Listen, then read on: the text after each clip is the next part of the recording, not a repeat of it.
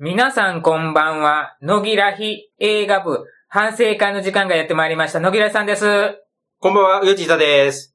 よろしくお願いします。よろしくお願いします。パチパチパチパチパチ。前回の答え合わせをしたいと思います。前回の答えは、最後まで行く。でした。今日は6月に見た映画の反省会をしたいと思います。それでは野木らしさんから点数を言いたいと思います。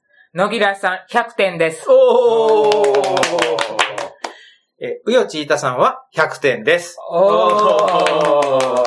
これ実を言うと、2022年の12月に一度公開されて上映が終わったんですよ。で、その時に見に行って、これは面白いって思ったんですが、見に行った日が最終日やったんですよ。ほ次見れなかった。で、その後、再上映がかかりまして、見に行きました。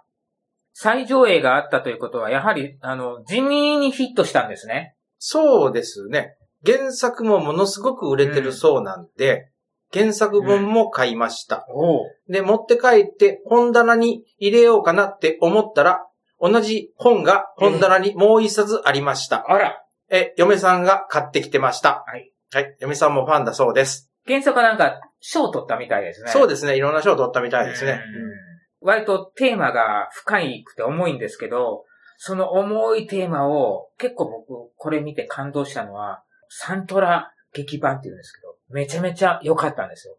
あの、重い時は本当に重い音楽が流れるんですよ。うんうんもう心に刺さるような音楽なんですよ、もう。ぐさぐさぐさっと刺さるような、もう破滅的な音楽が流れるんですよ。で、最後に、いい方向に向かっていくんですけど、いい方向に向かっていく音楽はめちゃめちゃいい音楽なんですよ。めちゃめちゃ一緒にいい方向に向かっていきたいという音楽が。うんこんなに音楽がいいと思わなかったです。あ俺はね、音楽に関しては全く無頓着なんで、はい。そう印象に残る音楽っていうのはなかったんですけど、はい今回は小説版にはちょっと描かれてないっていうか、描きにくかったっていうか、伝わりにくかったことを映像としてちゃんと描かれてたんですよ。うんうん。で、それを見たときにうん。涙がダダダダダダダって本当にあの、何こぼれ落ちるってこのことだろうなっていうぐらい涙が出てきました。そういうのがね、連続でよくあったんですよ。う一番最初は、まあ主人公は女の子。はいで、女の子が目を覚ますところから始まるんですけど、うん。その目を覚ますところが自宅のベッドかと思ったらベッドじゃなかったっていうのが、うん。後のこのシーンの時に、この人がこの声をかけたのかっていうのが、オープニングの全体が真っ白なんですけど、うん。どっかで寝ているベッド、白いシーツがかかっている、で、白いカーテンがあるっていうシーンに結びついた時に、2回目見に行った時に、うん。これはあの時のシーンだっていうのが脳内でバーッと再生されて、オープニングから投げ入れるようになったんですよ。1回目はわかんない。うんな、何のことだろうっていうのがね、こう物語を2回目見ると、あ、ここと繋がってるのか。うんこのことを言ってるのかっていうのがね、アハ体験ができるっていうのが、何箇所もあったんで、そこを中心に見ていただければなと私は思います。はい。私も2回見たんですけど、はい1回目は全然気づかなかったのが、2回目ですごく気づくところがいちいろいろあって、あ、2回見れてよかったなと。うん、うん、うん。例えば、うん皆さんの主人公何人かいるんですけど、共通の先生がいるんですけど、はい。共通の先生が2回見れた時に、あ、顔つきが違う。うん1回目気づかなかったんですよ。うん、うん。2回目で気づくんですよ。うんそれぞれの主人公に対峙する時の先生の顔が違うんですよ、まるっきり。うん。そうあ、そういうことかっていうのが。そう。もう一瞬しか出んじゃないですうんか。はい。その、それぞれの主人公、はい。男の子、女の子がおる主人公のその学校にうん。行ったり、保健室に行ったり、えー正門で待ってたうんりするんですけど、一瞬しか映らないんですよ。でも、その一瞬で映った時に顔が違うんですよ。うん。でも、本人なんですよ。そうなんですよ。で、最初の、その、一番最初の時に、みんなが集まった時に、ファッションが、あれ？って思ったんですよ。よく気づきましたね。全然、あの、最近ファッションに目覚めた野木らしさんですけど、全然気づかんかった、そこ。一人だけね、一人だけ、すんごい、今の私よりも若い年代になると思うんですけど、うん。40代、50代になると、うんうんうん。50代じゃないな、40代かな？うん。になると思うんですけど、その人たちだったら、ああ、ああ、はいはいはいはいっていうファッションなんですよ。うん。で、今、20歳の人、うん。30代の人うん。が、あ、そうそう、そうそう、このファッション、このファッションっていうファッションを、うんあの女性はしてたんですよね、一番最初に。で、、それがあまりにもかけ離れてて、今の現実と、うん、うん、なんでこの人こんなの着てるんだろう。平たく言いや、ダサいよねっていう格好をずーっとしてたんですよね。で、物語が進行していくと、あっていう。うん。事実がわかるうん。ああ、今ちょっとググってみたんですけど、確かに、今この服着ないよなっていうのが一人いますね。ゲーム機持ってる子がいるんですよ。はい。ゲーム機、あれ、実在するゲーム機なんですけど、はい。確かに、あのゲーム機、現代ではもう廃れてるよねっていうゲーム機を持ってるんですよ。うん。二回目で、ああのゲーム機古いわ、と思って気づいたんですよ。で、しかもそのゲーム機をやってるのがうん、最新のゲームをしてるんですよ、その子は。うん。でも、物語に出てくる別の男の子は、へえ、最近のテレビゲームってこんなにすごいんだっていうセリフがあって、あれ？なんかこれみんなずれてるぞって思って、で、それを引きずったまま、すべての主人公の男の子、女の子に会ううん。女性が、うん。危機一髪になるシーンがあって、そこで初めて、一回目の時はほとんど気がつかなかったんですけど、うん。え、目の隅っこにえっていう数字は見えたんですよ。うん。でも、二回目見に行った時に、あ、本当だ、うん。うん。あったわ。そう。あの作りはうまいね。うまいね。で、原作ではうん、ほぼほぼ触れてないんだけど、はい。映画でははっきりと触れてるっていう、うん最終的にうん出会うんですよね。皆さんにとってのキーになる女性が、うん主人公と出会ううんシーンがあって、うんキーになる女性が、やっとあなた来たねっていうような感じのニュアンスを取るんだけど、うん原作ではそこは全然触れてないらしいですね。そうなんですよ。意味わからなくて一回目見て、うん。で、二回目に意味が分かったんですよね。うん。で、二回目を見に行った時に、机の下でうん。あることをするんですよ。そのあることをする意味が2回目見ることによって、まあ1回目でもわかるっちゃわかるけど、その時にはもうね、そのシーンはもう過ぎてる。1回目の時に。1回目の視聴の時にはもう過ぎてるから、で、2回目のまた最初から頭から見ている時に、ああ、これそういう意味か。ああ、そういう意味か。よかったね。よかった。本当に、よかったねしか言葉が出ないようなシうん。なんかあれは、原作ではそこに触れなかったのは、あくまでもあれは、うん動物少女と動物少女の弟、ーン。弟、うん、弟。この二人がうん、の夢物語というか、夢を叶える話なので、うん。最終的に夢が叶えられるのは、この兄弟を指しているのうん。が原作で、うんで、映画の方では、そうじゃなくて、もうちょっと話を広げて、うん。みんなのキーマンになる人。にも夢が叶うというか、うん傷跡を残したまま大きくなるというか、うん。を与えたんだといううん。ね、うん。原作の方にそのシーンがないのは、原作はあくまでもあの兄弟の話だからうん。っていう。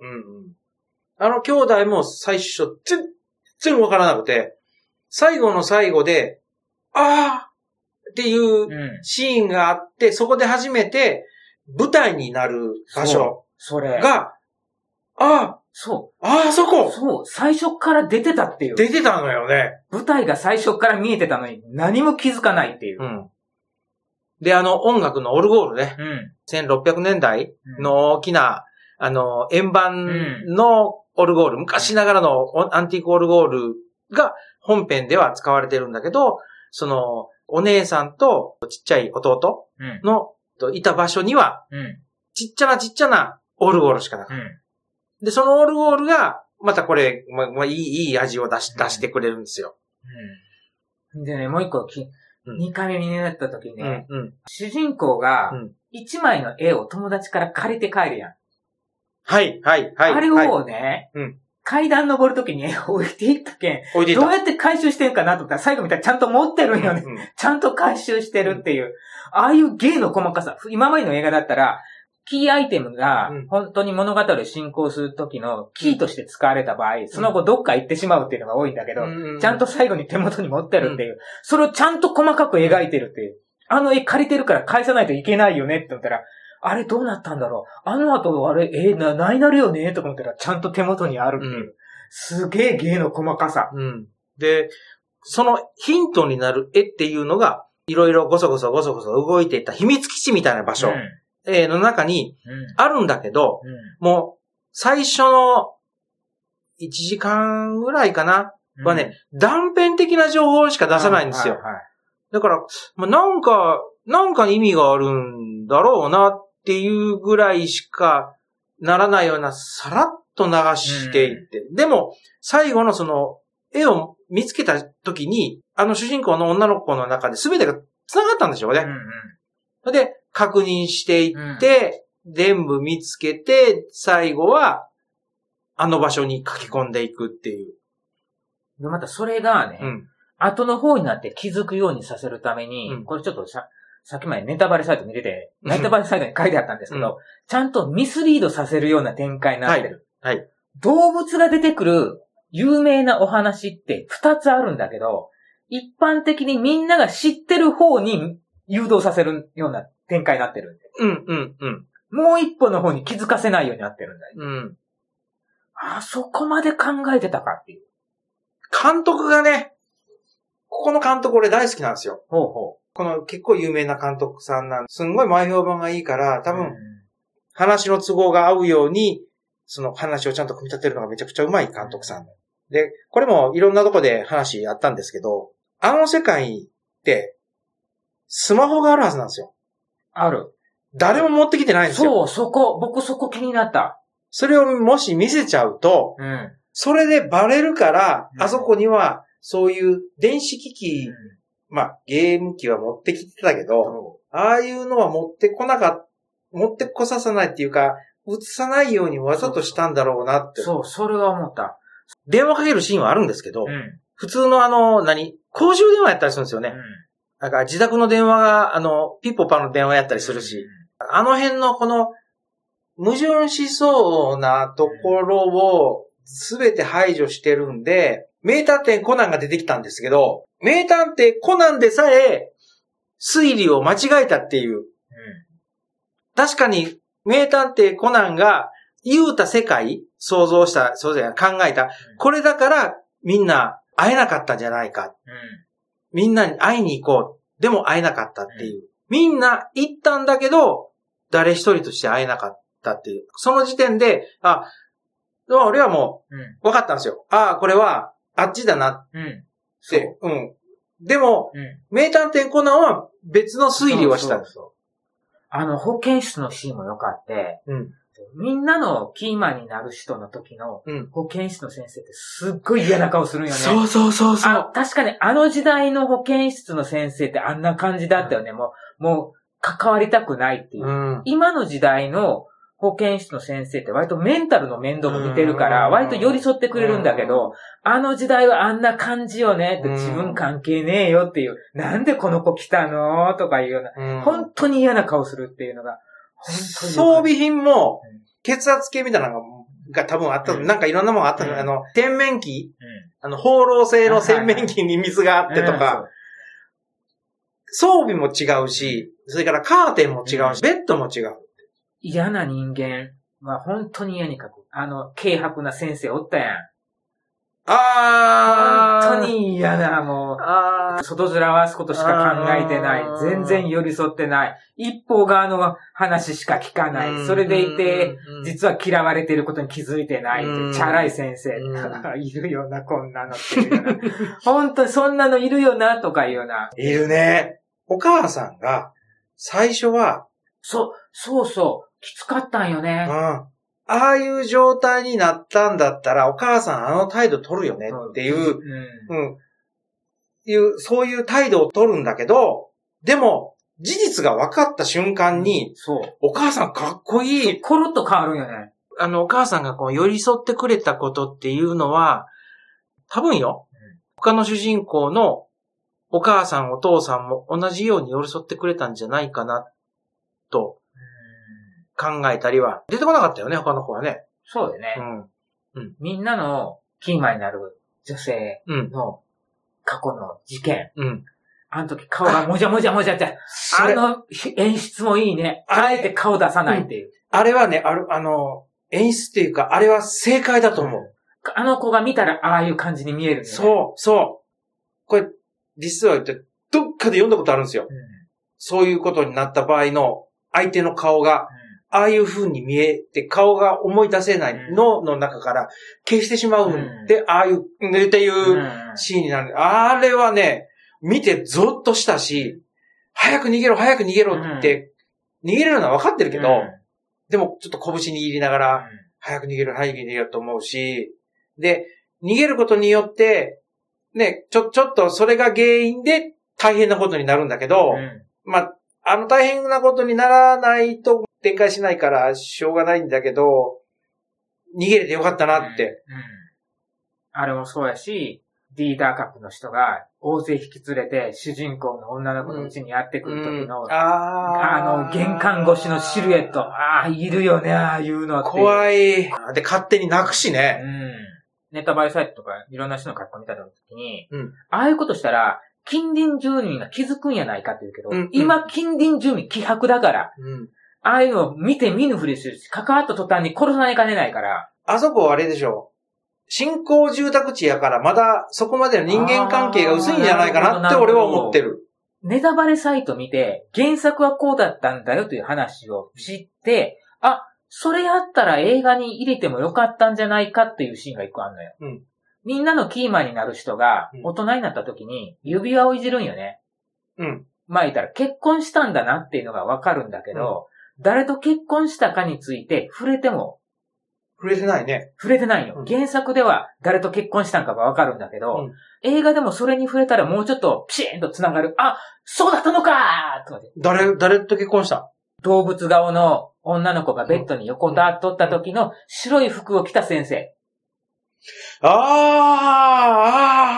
ああ、ああ、なるほど、なるほど。だから、それがきっかけで、横たわっとるところに行くようになって、うん。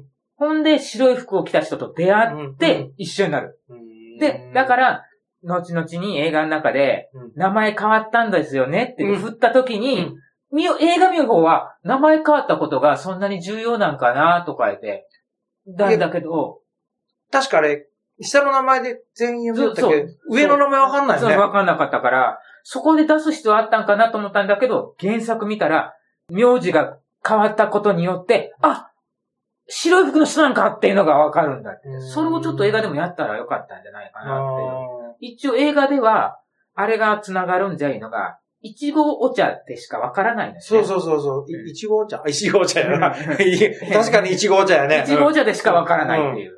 だからもう一個入れてもよかったんじゃないかな、名前について。うんで、一瞬気づくもんね。主人公の女の子も。うんこれ私がいつも飲んでるお茶なのとか言って、うんペット渡す時に、あの子にとってリアルの時間で、あの場所で飲んでるんですよ。そうそう、飲んでる飲んでる。で同じものを持ってきてるんで、あの、でも、主人公にとっては、リアルのあの時間帯の、あの二人は、繋がらんのよね、あの時、あの時には。まずは繋がらない。うんまあ、市販されとる普通に売ってる、うん、あの、いちごお茶やけん。うん、そうそう。今時の若い女の子やったら、一合茶ぐらい飲んでるだろうっていう感じで、たまたまっていう感じになるから、だから、その、わざわざ指輪にスポット当てるんだったら、そこ触れてもよかったんじゃないかと。うんもしかしたら最初考えとったんかもしれん。5分、あと5分切ってくださいとかになったんかもしれんのよね。でもあの、いいと、いじめ問題っていうかな、うん。重いね。重いね。全員やろ。全員。年が変わっても、未来にもあるんだね。未来にもあるんだね。つまり、何の解決にもなってないっていう。うん。で、少しでも、それを救おうと、搬送したのが女性か。あの女性偉いね。偉いね。あれって、給料は、どっから出てるんだろう国とか県とかから委託でもらってるんだろうかああいうとこって授業料とか取るのかな？わかんない。それでは皆さん、さようなら